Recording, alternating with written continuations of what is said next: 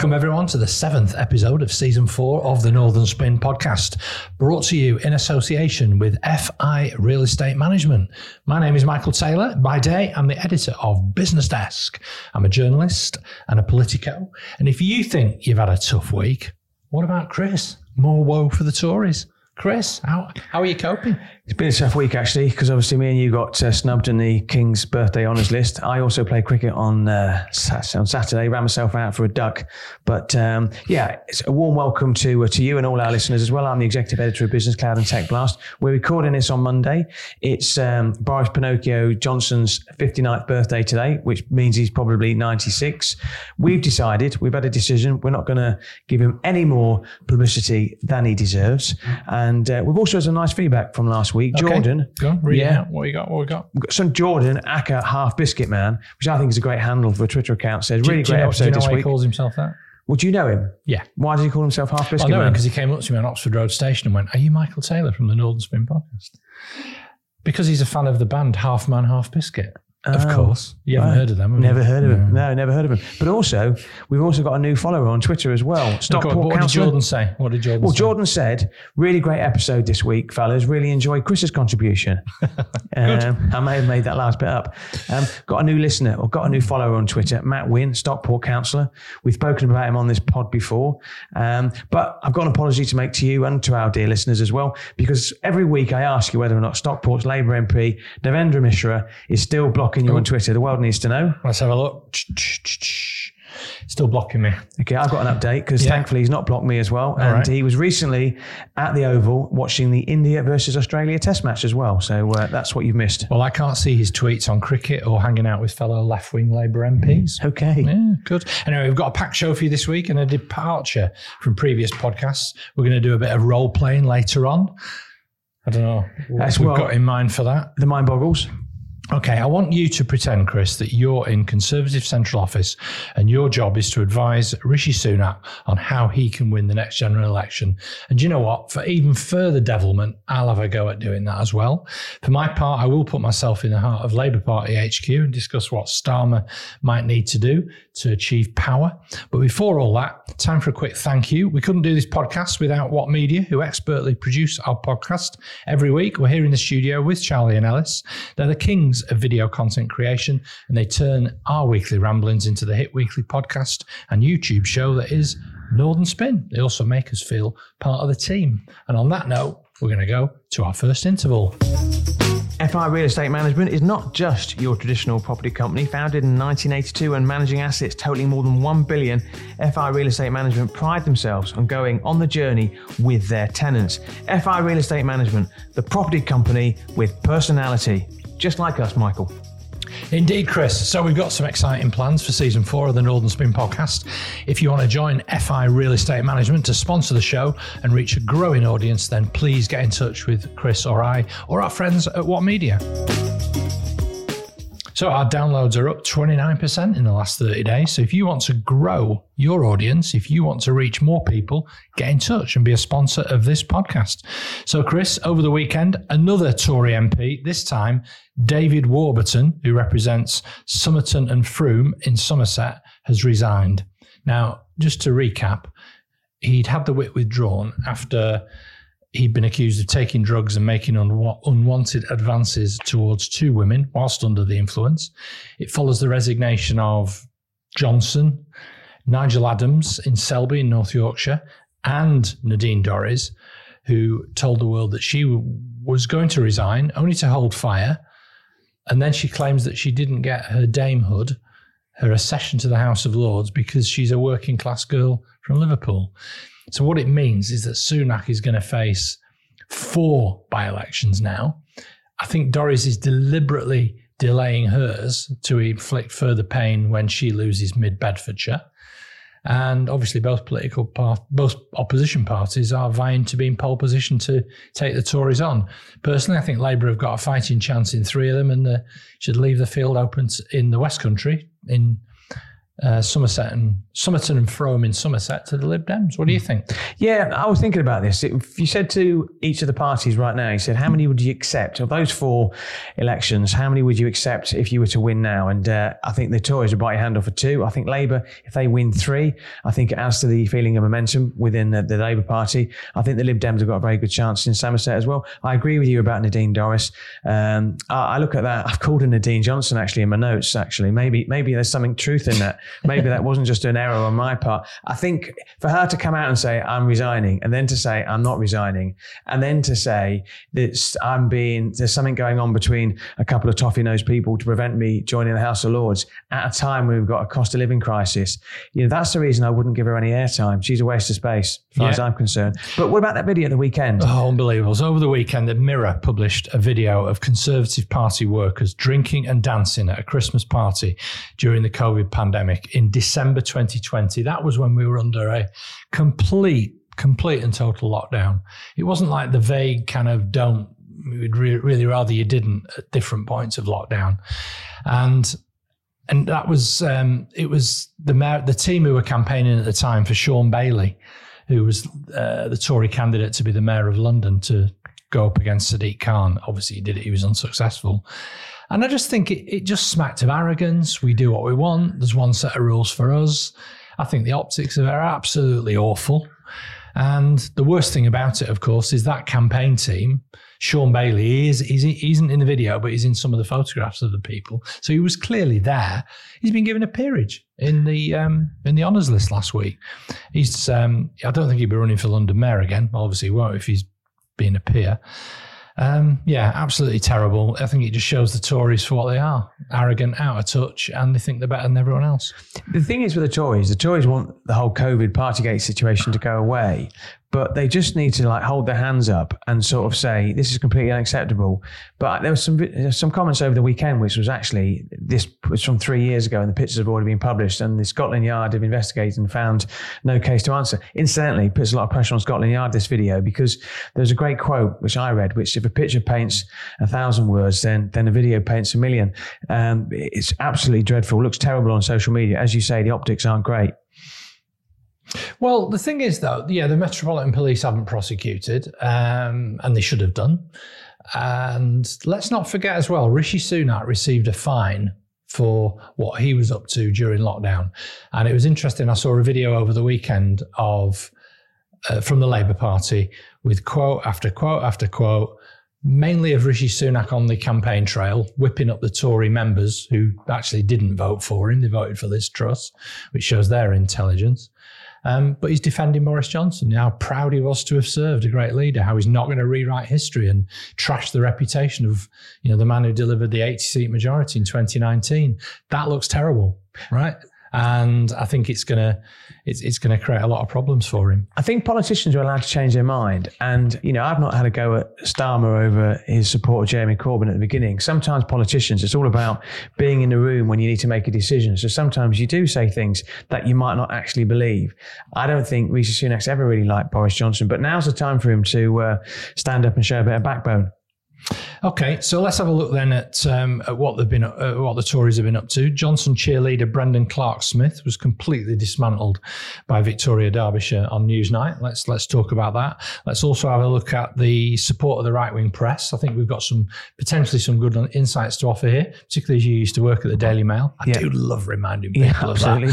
that. Um, but I think I think we can both summarise, can't we, Chris, that Boris Johnson's a busted flush. Everyone knows it. But the Tories, unfortunately, have got a little troublesome rump of people who will continue to defend him. Okay, so picture the scene. I've been parachuted into the Conservative Central Office. I'm sitting down with Rishi Sunak. I'm saying, Rishi, I said, I love your cashmere jumper, but I'm going to say, like, you've got some crazies in the party. You've got your Jacob Rees-Moggs. You've got your people on outside the party like Boris Johnson, Nadine Dorries, Priti Patel, etc., etc. You know, I wouldn't worry that much about them. They're not your biggest problem. Okay, so let's come up with a strategy, and I'll probably get a, I'll probably get a, uh, a whiteboard, and I would say, well, let's look at your five pledges. Okay, get inflation down. Currently at 8.7 percent. You know, it got a long way to go. It's inflation figures this week. Yeah. Grow the economy. Currently at 0.2 percent. I don't think any of us feel any better. Just on that, um, at Prime Minister's questions last week, Sunak is making a virtue of the fact that wages are going up. And yet it's the stated government economic policy to suppress wages. And you've done it on this podcast before saying people can't afford wage rises, particularly if they're teachers or uh, train drivers or nurses. And they don't deserve a pay rise. And they've just got to grin and bear it despite the fact their mortgages are going up. So, you know, what's it to be? What's it to be, Sunak? Is yeah, my it- thought. Yeah, it's it's the growth is anemic, but there was a statistic that I read. We'll talk about home, we're going to talk about home ownership and interest rates later, and obviously people talk about the 70s and the 80s when uh, interest rates were like 15, 16 percent. The problem is salaries haven't gone up, wages haven't gone up because the productivity is not there, because the growth's not there as well. So his stated ambition is to grow the economy. Um, as I say, 0.2 percent is nothing to write home about. NHS waiting lists, 7.4 million people in England on waiting lists, so it doesn't feel like winning that one the um, you know stop the boats. He has made a little bit of progress on that by uh, by by tackling the problem with Albanians. Um, they're talking about twenty percent full, but I don't think. I don't think it's. Uh, I don't think it's winning over the votership. And this idea of putting people in giant barges off the coast of Britain, the optics of that don't look good as well. The national debt, his, his stated ambition is that it's going to be falling, but the International Monetary Fund says it's going to rise for the next five years. If you were a head teacher or you were a teacher and I gave you that as my report for the week, what would you give me as a grade? Oh, D minus. That's it's an absolutely appalling record. And as for the small boat stuff, the reason that that situation came to bear was because of the lack of cooperation with the French authorities as a direct result of the Brexit that he voted for, campaigned for. It's again, it's the elephant in the room. Once again, a lot of the problems that this country faces economically, public services, cooperation with other countries is a direct result of the fact that Brexit isn't working. Would you have lots of red lines on my work? Right? Yeah, would you prob- see me afterwards? That was one always used to scare me. Um, yeah, the yeah point, me too. Yeah. The point with Sunak, though, is I'd say that, okay, you're stating everything, you're putting all your chips on these five pledges, but I would say they're not your biggest problem. I think your biggest problems run deeper than that. And I think you need some, um, I think you need to tackle these. So interest rates, interest rates are currently at 4.5%. We've got two young members of the production team. We asked them earlier, a small sample size about their experiences with, uh, with mortgages and getting on the housing market as well. And their, their stories to us are typical of other people's. You know, if you've got a mortgage and you need to remortgage in 2024, the odds are interest rates going to hit 6%. So you're going to be paying um, an extra £2,900. It's Father's Day yesterday. We're recording this on Monday. You've got five kids. How many of those are on the property market? One. One. Okay. One in a shared, shared ownership.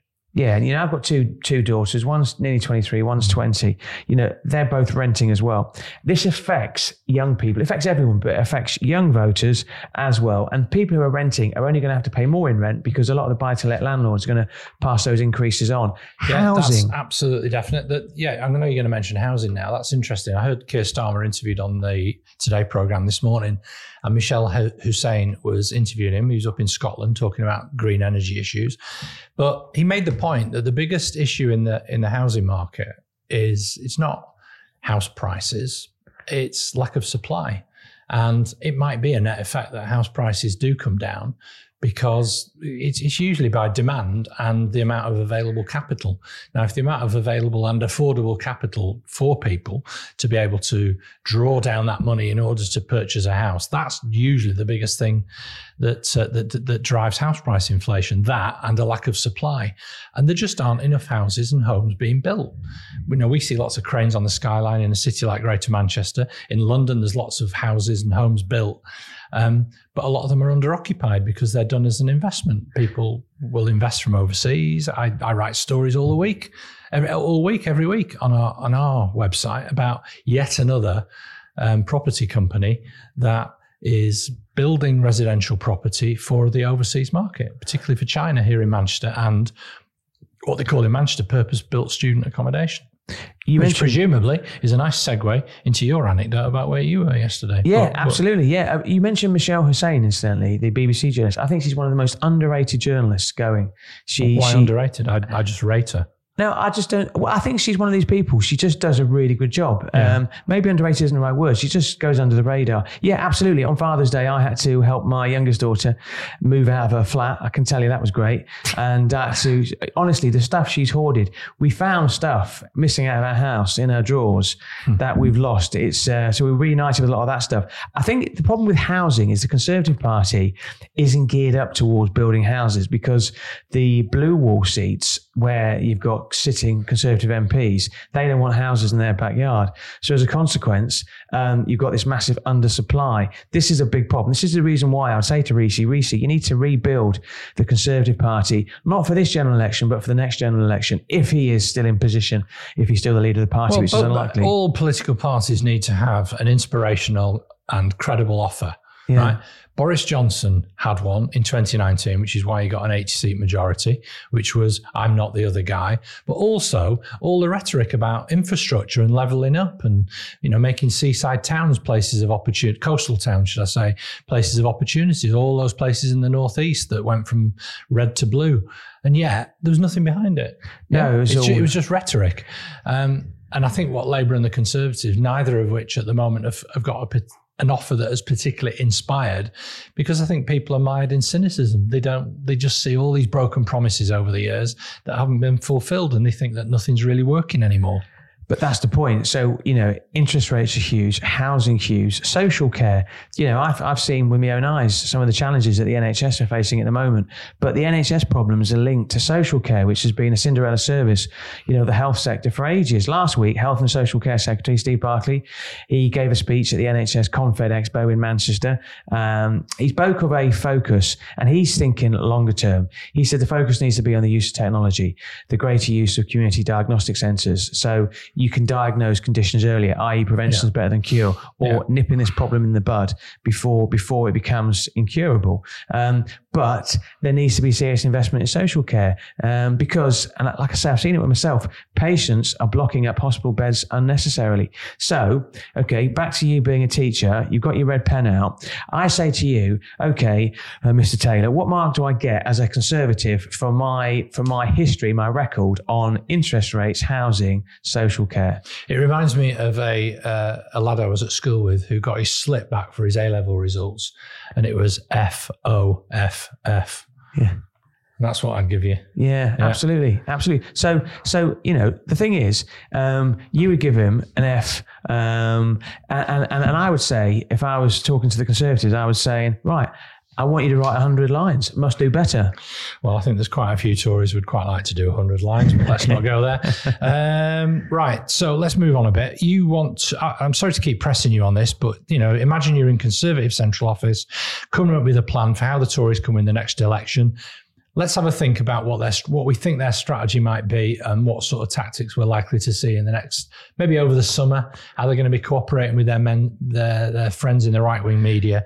What do you think their strategy is going to be to potentially save the next general election? What what are we going to see a lot more of? I'd give them certainly a five percent chance winning the next election, as things stand at the moment. So Sunak has got to clearly got to show improvements on his five pledges. It's the inflation rate figure.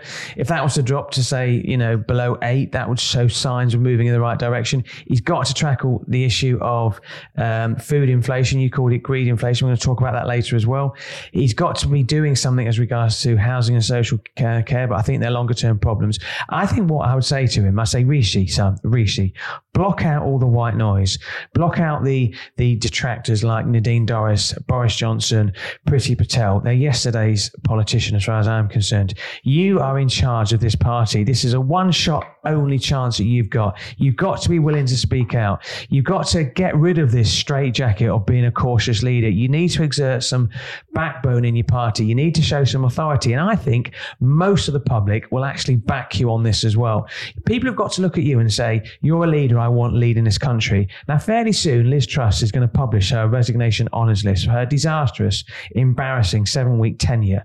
As Prime Minister of this country. Rishi Sunak cannot afford another sideshow like he had with Pinocchio Johnson. And a couple of stories that caught my eye last week. The Yorkshire Post had a front page story saying that key marginals could receive a share of £200 million for projects. Right, okay. Drop in the ocean, I know. Okay, but it's a positive news story. A few days earlier, Michael Gove announced plans for a new publicity funded pan regional partnership to help grow the economy in the north of England, similar to bodies in the Midlands and the Oxford Cambridge corridor as well. Oh, now, sorry, what's the, what's the Northern Powerhouse partnership? Yeah, yeah and, what, and, all of these things it is it's just window dressing it's rhetoric it's it's gimmicks it's all the same sort of stuff that we've talked about on this podcast before when they announce these little pockets of money for i mean slabs of paving stones and railings in in towns that are desperately in need of jobs and investment and and repurposing that's the point. Absolutely that's, shocking. That's why I agree with you. The point about this new uh, pan regional partnership is somebody said, well,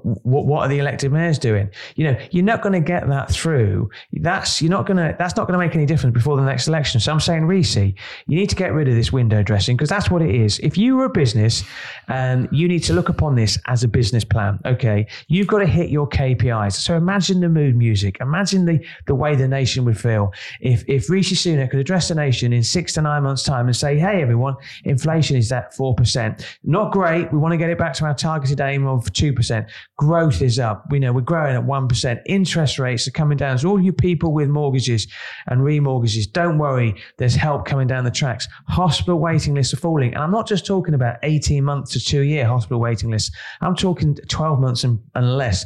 The problem is this, right? There is no positive news.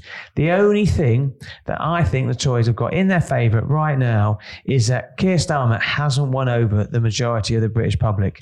It's Labour's to lose. You know, it's been another tough week for the Tories. In the unlikely event that the Tories do come to you and say, Michael Taylor, we listened to the Northern Spin podcast. We know that you stood for the for the Labour Party unsuccessfully in 2015 at the general election, but we trust you because you you are about place over politics. Please, Michael, what can you do for the Conservatives to help us win the next general election? It would be hard for you to do, Michael, but I'd, I'd like them to do what you do actually, and and opt to walk when they're on a sticky wicket. that would be the best thing to actually th- or throw in the towel, to quote a boxing reference. I think there's probably, but seriously, you've set me up that challenge. There are two things for for Sunak in particular. Number one would be to appear statesmanlike and concentrate on what is going well. I think that's tough because not much is going well. There is a sense that everything is, is sort of falling apart and not working. Um, some more, some much better media management to paint Boris Johnson as the past and all his uh, all his acolytes as uh, as relics. That's going to be difficult because he's now got a berth in the Daily Mail, and and present himself as serious, competent, and the man with a plan. Now, I think he's tried to do all of these those things, but not very successfully. The other thing is attacking Labour relentlessly as the party who elected Jeremy Corbyn as their leader, who say one thing and would do another and they'd also reverse Brexit. Now, I know that's pretty much what the right wing of the Tory party do all the time. I've heard it at Prime Minister's questions. I don't like it. It really winds me up when he says it. But I, th- I, think it's probably the only drumbeat and the only hope that they've got left. Do you think there's any way that Conservatives could win the next general election if it was 14 months from now? No, I don't. But there's a number of different scenarios that aren't Labour having a 50 seat majority. Um, I think one of the difficulties is the Tories have got no friends left. There are two political parties that in the past have gone into coalition with the Conservatives with disastrous consequences the Democratic Unionist Party in 2017 and the Liberal Democrats in 2010, both of which resulted in you know, electoral Armageddon for both of them afterwards. It, it didn't work out. And I don't, I, I, can't, there's no one else who's going to prop up a minority conservative government, but there are a whole coalition of forces ready to, uh, to get together should the conservatives uh, not have an overall majority.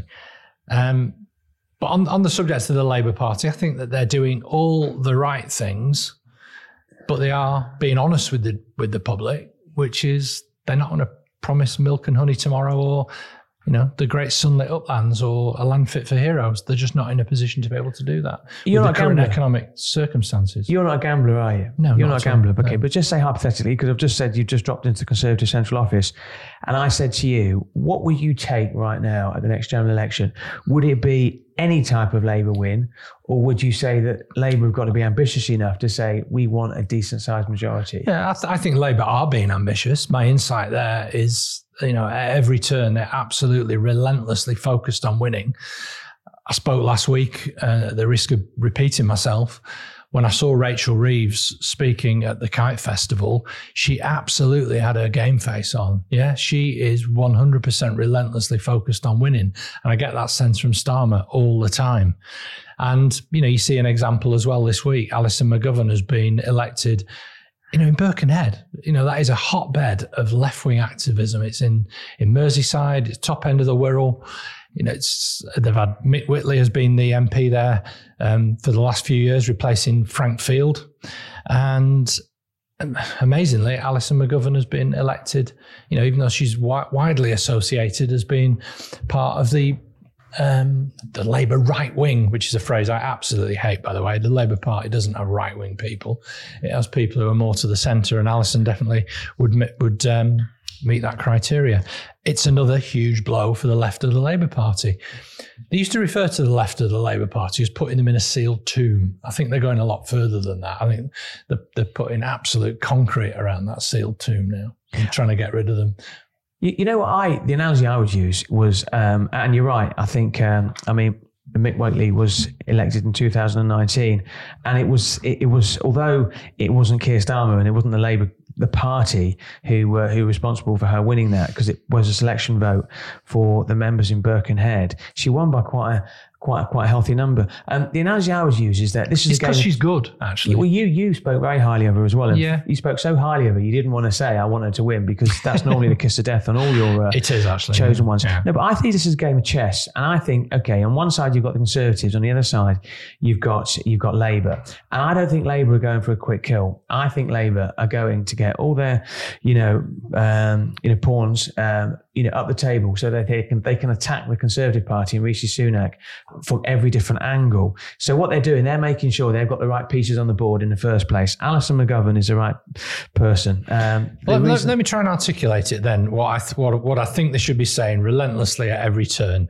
and it's this: we recognise the problems the Tories have made worse, but we are driven by values and by integrity, and we want to make things better. But we won't be doing that by divvying up contracts to our mates. We're serious about the big challenges that society faces. We are on your side, and we will invest wisely, not cynically.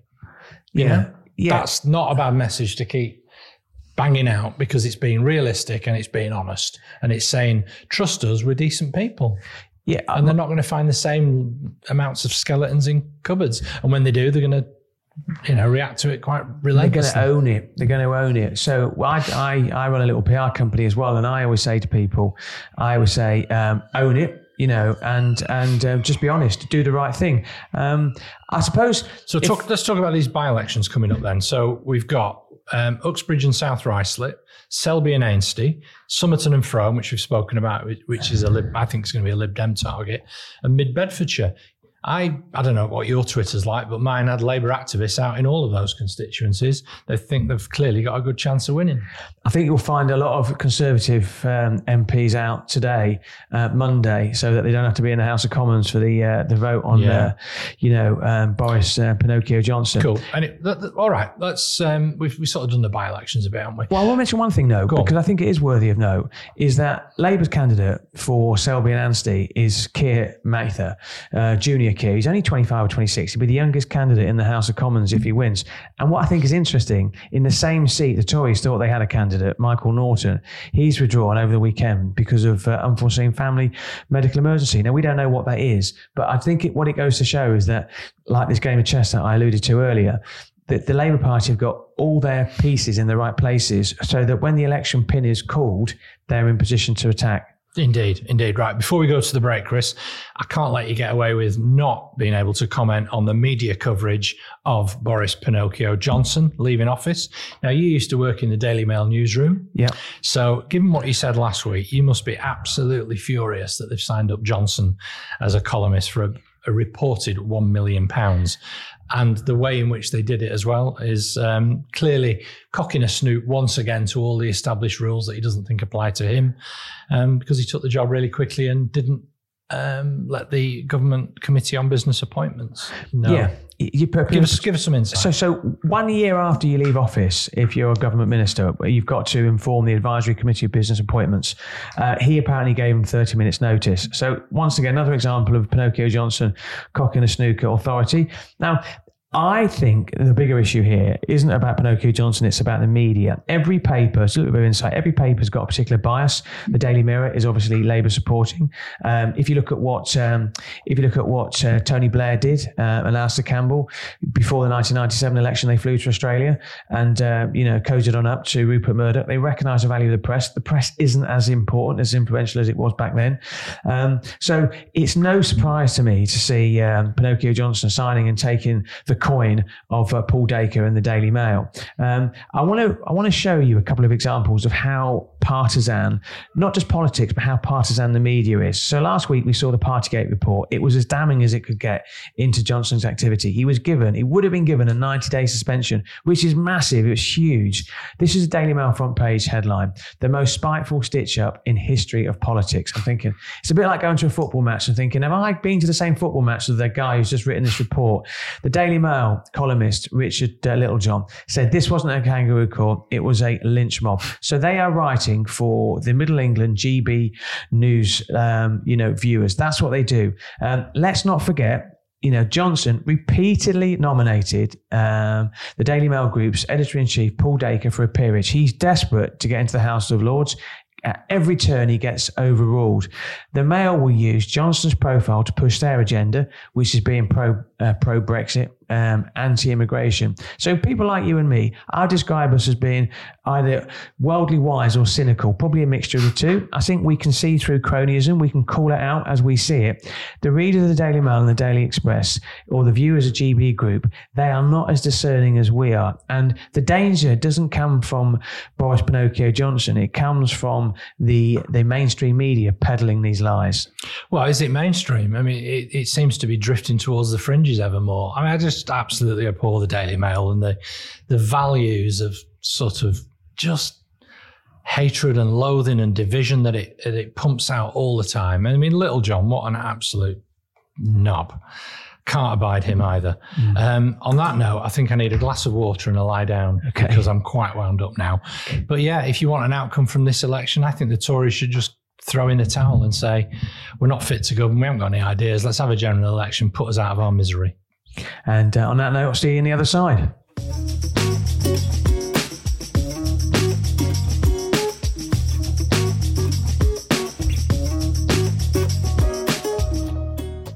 So, one of the businesses I'm involved in is Proactive Progress. Proactive Progress is a monthly meeting of ambitious Northwest businesses who grow through collaboration. Every month, I hit my black book. We bring in a big name speaker and share experiences, challenges, and opportunities. If you're interested in joining Proactive Progress, contact me. Lots of methods to do that LinkedIn, Twitter, whatever, or my business partner, Paul Woods. If you want to grow your business, do it through Proactive Progress.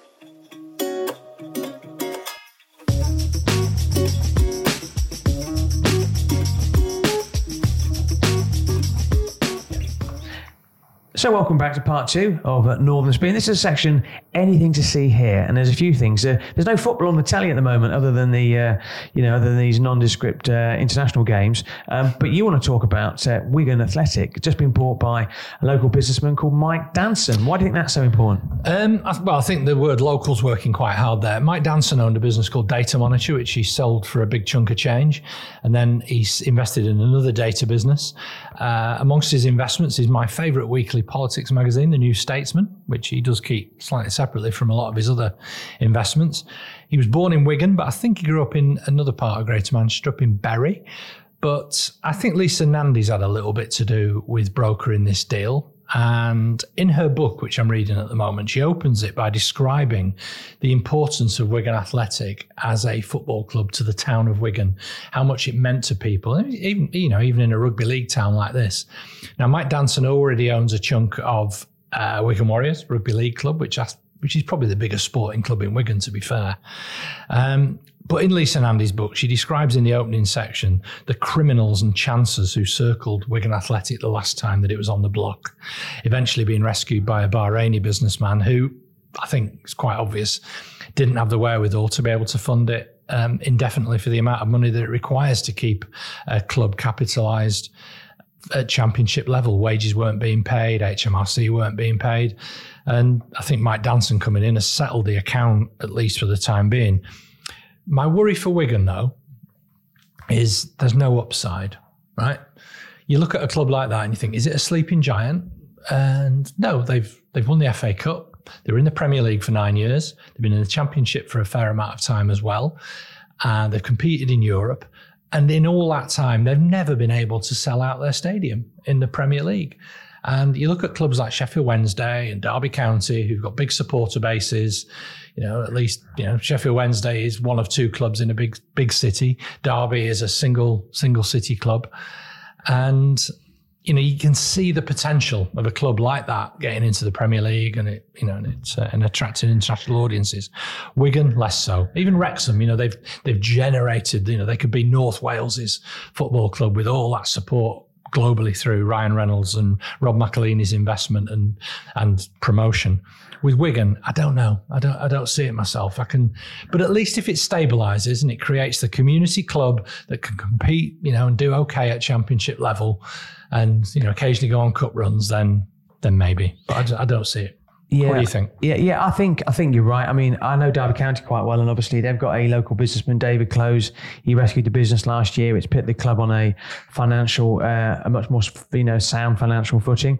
I think the I think the, the the challenge is if you want to compete at the top top level, like the Premier League, you almost need like money bags owners, which is the reason why so many of these clubs go uh, overseas, and increasingly going to uh, you know Dubai and uh, and uh, you know um, you, you, know the US as well to find to find money. Um, and I think the appeal of foreign owners is starting to uh, is starting to wane. Um, yeah, it is, isn't it? Yeah, absolutely. Yeah, yeah absolutely. Um, last week you spoke about greedflation, which I would describe as profit led inflation. A big problem with inflation at the moment, but there's a feeling that some corporates are jumping on the back of this and making money and just hiding behind the inflation figures yeah, as I well. Think, I think it's baked into the public, isn't it, that things are more expensive, so they've made other things even more expensive. Petrol being a good example, but staple food products as well. But, but do you think do you think the politicians are afraid of the big food companies? They yeah, they are. I mean, I'll give you give you some examples as well about the power of big food. I was at a talk the other week with Henry Dimbleby, who's written an incredible book about the power of the global food industry. And you look at recent um, legislation that's attempted to get through Parliament to regulate the food industry. Um, a ban on two for one junk food deals had been delayed by the government for another two years. It had meant shops being unable to sell food and drink high in fat, salt, and sugar using multi buy deals, scrapped. Rishi Sunak said it would be unfair to restrict options when food prices remain high. No. Um, you know, people who want to promote, um, you know, health plans to get kids exercising and, and all the rest of it that's been overridden by the government wanting to promote a pharmaceutical approach to um, to weight loss. You know, to p- promoting diet pills rather than you know the hard yards of encouraging people to make healthy lifestyle choices and exercise more. Yeah, I think we've lost the battle against obesity probably 20 years ago. I was talking to the owner of, of my gym, Steve Hoyles, about this, who's a listener of the podcast. Um, you know, it, it, shouldn't be that difficult, but unfortunately it is. I think it's the choices that we make in what we, how we exercise, but also the, the food that we eat. And I think we make increasingly poor choices, but those choices are poor. I was in Asda supermarket in Bolton the other day and I saw people filling up their baskets with, I wanted to just go, don't buy that rice. It's really expensive. Uncle Ben's wrapped up up. Buy some, just buy some rice and cook it. Yeah. Well, if you want to see where the priorities of some of these food companies are, look at the food that they put around the tills. It's never healthy options. No. It's always a bar of chocolate. And unfortunately, you know, I am an addict. My name is Chris. My big worry is um, is vapes. Don't get me started about vapes. I walk down the street these days, Yeah. and I reckon six out of ten people are on vapes. A lot of them never smoked before. Well, the Um, great shame of my football club, Blackburn Rovers, is it's sponsored by Totally Wicked, which is it's a cartoon character with a jaunty little with jaunty little slogan. It's kid friendly. Don't tell me that vapes are the solution to people who used to smoke cigarettes and it's saving them from lung cancer by offering them a gateway away from it. No, no. The vaping industry is 100% targeted with all its flavors and all the rest of it and its and its branding is aimed at kids and you can see it in schools you can see it in teenagers around as, as you've probably seen yourself Yeah. um, taking up vaping horrible Yeah, yeah. uh, It's and I, I saw it. I mean, do you know how much a packet of cigarettes is these days? no idea It's about 12 or 13 quid. You know, so people clearly can't smoke because they can't afford it. But people are getting into vapes and they're, they're, they're having 500 sucks a day on these vapes. Horrible. Horrible. Um, now, it was a shock to both myself and you, Michael. I, I, I- tuned into the King's birthday honours list and I thought somewhere along the line it'll say Michael Horatio Taylor for services to the podcast industry. But unfortunately, you've been missed again, as have I for services to cricket. But I'm pleased to say there were some names on there that you're, uh, or you're happy have been recognised. Well, the first one I'm really happy about is Debbie Blackburn uh, on a personal level. She's the um, assistant principal for finance at Aquinas College, where I'm a governor in Stockport. She got an MBE. De- Debbie's absolutely fantastic. And I, I'm- love being a governor of that college. It's absolutely fantastic. And, and she's a key part of the management team there. Also, a former colleague of mine from when I worked at Manchester Met University, Cathy Parker. Um, she's the director of the Institute for Place Management. And we talk about place quite a lot on this podcast, don't we? Around you know the revival of high streets, uh, the repurposing of towns. We look at what's been achieved in places like Altrincham, who've really lifted themselves up, and it's become a go-to model for people to go and look at. Cathy is absolutely front and center of that academic thinking and thought leadership on that. And she thoroughly, thoroughly deserves that MBE. And on a personal level as well, she was always an absolute joy to work with. She had a lot of personal hardship herself in recent years. And I hope this just puts that lovely smile back on her face. Yeah. That was good. Uh, Alison Ross, the chair of Manchester Digital, chief people officer and operations director at Manchester based online car retailer Auto Trader. She got an MBE for her services to the digital sector, which was great. And Erica Rushton, if you remember, we interviewed her on uh, our um, when we did a special pop up podcast at the Better Business Summit in Manchester in January. Erica was one of our guests. 62 year old, described as a creative economist and the founder of the Kindred Liverpool City Region Community Interest Company. Straight talker, wasn't she? Oh, she was fantastic. Yeah. yeah. And then let's not forget as well, Andrew Stokes, uh, former chief executive of marketing Manchester. Drew. Now- Drew Stokes. Drew, as they call him. Yeah. Yeah. Yeah. Yeah. Now the um, now the chief executive of Visit England. He got an OBE, as did Chris Oglesby.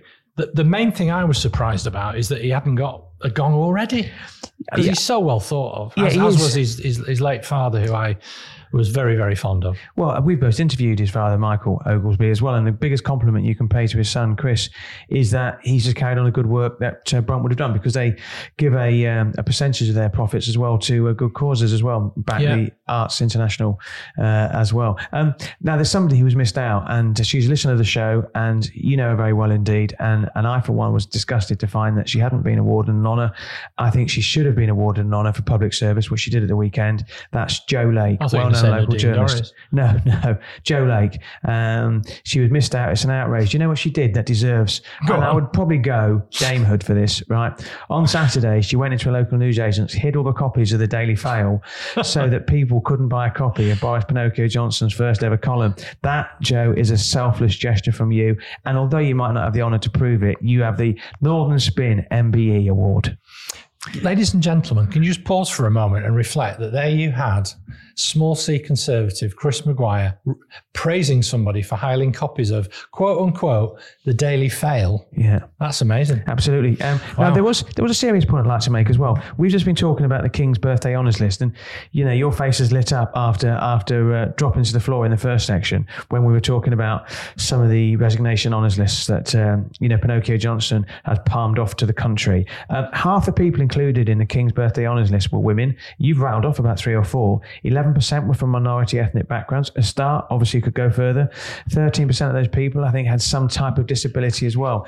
These are genuine honours given to genuine deserving people, completely at odds with Boris Pinocchio Johnson's dishonourable resignation honours. Right. So, who do you think we've got on manoeuvres this week, Chris? I'm going to throw a name at you that a lot of people, a lot of our listeners won't be familiar with. Is she's Miriam Cates. She's not a household name. She's a Conservative MP for Penistone and Stocksbridge. She's one of the growing number of Red Wall Conservatives who are trying to raise their profile, probably because they realise that the uh, they face a uh, squeaky bum time election sometime next year. She's a former biology teacher. She, um, the supporters or her supporters say she's a rising star of the right. She's not afraid to speak her mind. She's spoken about rising property prices and uh, helping young people to get on the housing ladder. It's something we spoke about earlier on this pod. Lee 30p Anderson has endorsed her. She's just got herself on Twitter, and that's one of the reasons why I spotted her, and one of the reasons why Lee 30p Anderson endorsed her this week. Um, but uh, yeah, definitely on manoeuvres. Yeah, so that's going to be a key target seat, Penistone and Stocksbridge, just on the outskirts outskirts of Sheffield. That's one to watch, I think, in the general election. Um, so I think she's on manoeuvres to raise her profile and fight maybe a personality-led individual battle along. It's interesting along the, the lines of people like Lee 30p Anderson. Yeah, absolutely. Yeah. This is out with the Northern Spin, so we like to follow and focus on the North. But actually, uh, there's three names I want I want to draw to your attention because uh, the the London mayoral election is is going to be a real sort of bellwether, really. And the Conservatives have finally come up with their shortlist. Uh, Paul Scully, who was tipped to be on it, the um, the uh, Conservative politician, he gave a speech at an event that I hosted, and uh, it was uh, a video, and it was deathly dull. Um, so he didn't make it. But three names who did: Susan Hall, massive Boris Johnson supporter. Um, she's uh, she's actually removed a picture of them two together on a Twitter feed. I'm told. Uh, Hossain. I hope I've not mispronounced your name, uh, and Daniel Korski, who I think you know. It. They're all hoping to go up against Labour's mayor. They're looking to pit some daylight between themselves and Sadiq Khan, especially uh, his uh, Sadiq Khan's plans to expand the ultra low emission zones as well. I think that's going to be a key battleground. What do you think? Um, I don't know the first two, but I do know and have met Daniel Korski. I gave him a tour around Manchester a few years ago. He used to work for David Cameron, and um, he's describes himself as a you know centrist conservative. I think he's trying to put forward a kind of a, a jaunty pro business agenda. I think he's he's the sort of Tory I think you'd quite like. I think, I, to be honest, I quite liked him. He was very amenable company, and and I think he embodied that kind of George Osborne, David Cameron sort of Toryism. Um, but frankly, I, I don't think he'll win. I think Susan Hall will. You can't see, you couldn't see any of those winning, though, could you? Because you know, I know against Sadiq, Sadiq Khan. Yeah, no, I meant for getting the Tory yeah, yeah, nomination. Yeah, but could you see him beating Sadiq Khan? It's yeah, third, third, third Sadiq Khan isn't that popular. I talked to my friends in London, and they think he's, he's it's a bit of a wet letter. Right. Okay. I, well, heard, I heard him interviewed on the radio recently, talking about some of the issues around the congest the congestion charge and and low emissions and all that sort of thing. And and he's very pro immigration, uh, as you'd expect, as the from from that background. I just think there's an outer ring of people in in outer London who, you know, just that, just that there was in um, in Greater Manchester that rose up against Greater Manchester's uh, clean air zone. You know, I think maybe there's the beginnings of a rebellion against uh, Sadiq Khan. And this is why the ultra low emissions. I don't think I don't, be, I don't think he'll lose them. It's going to be so important. Right. On that note, we're going to go to a an interval before we come back for part three, which is the fun part.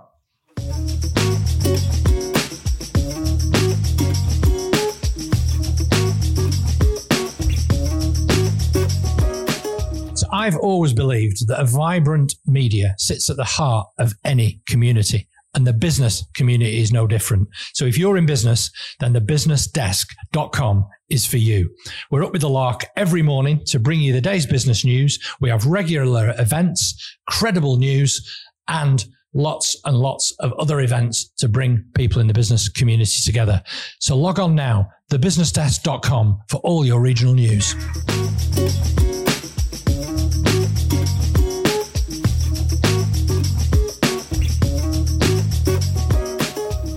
Welcome back to part three of episode seven of season four of Northern Spin. It sounds like one of those music uh, your compilation CDs that you get now, 99. Um, what have you been up to this week, Michael?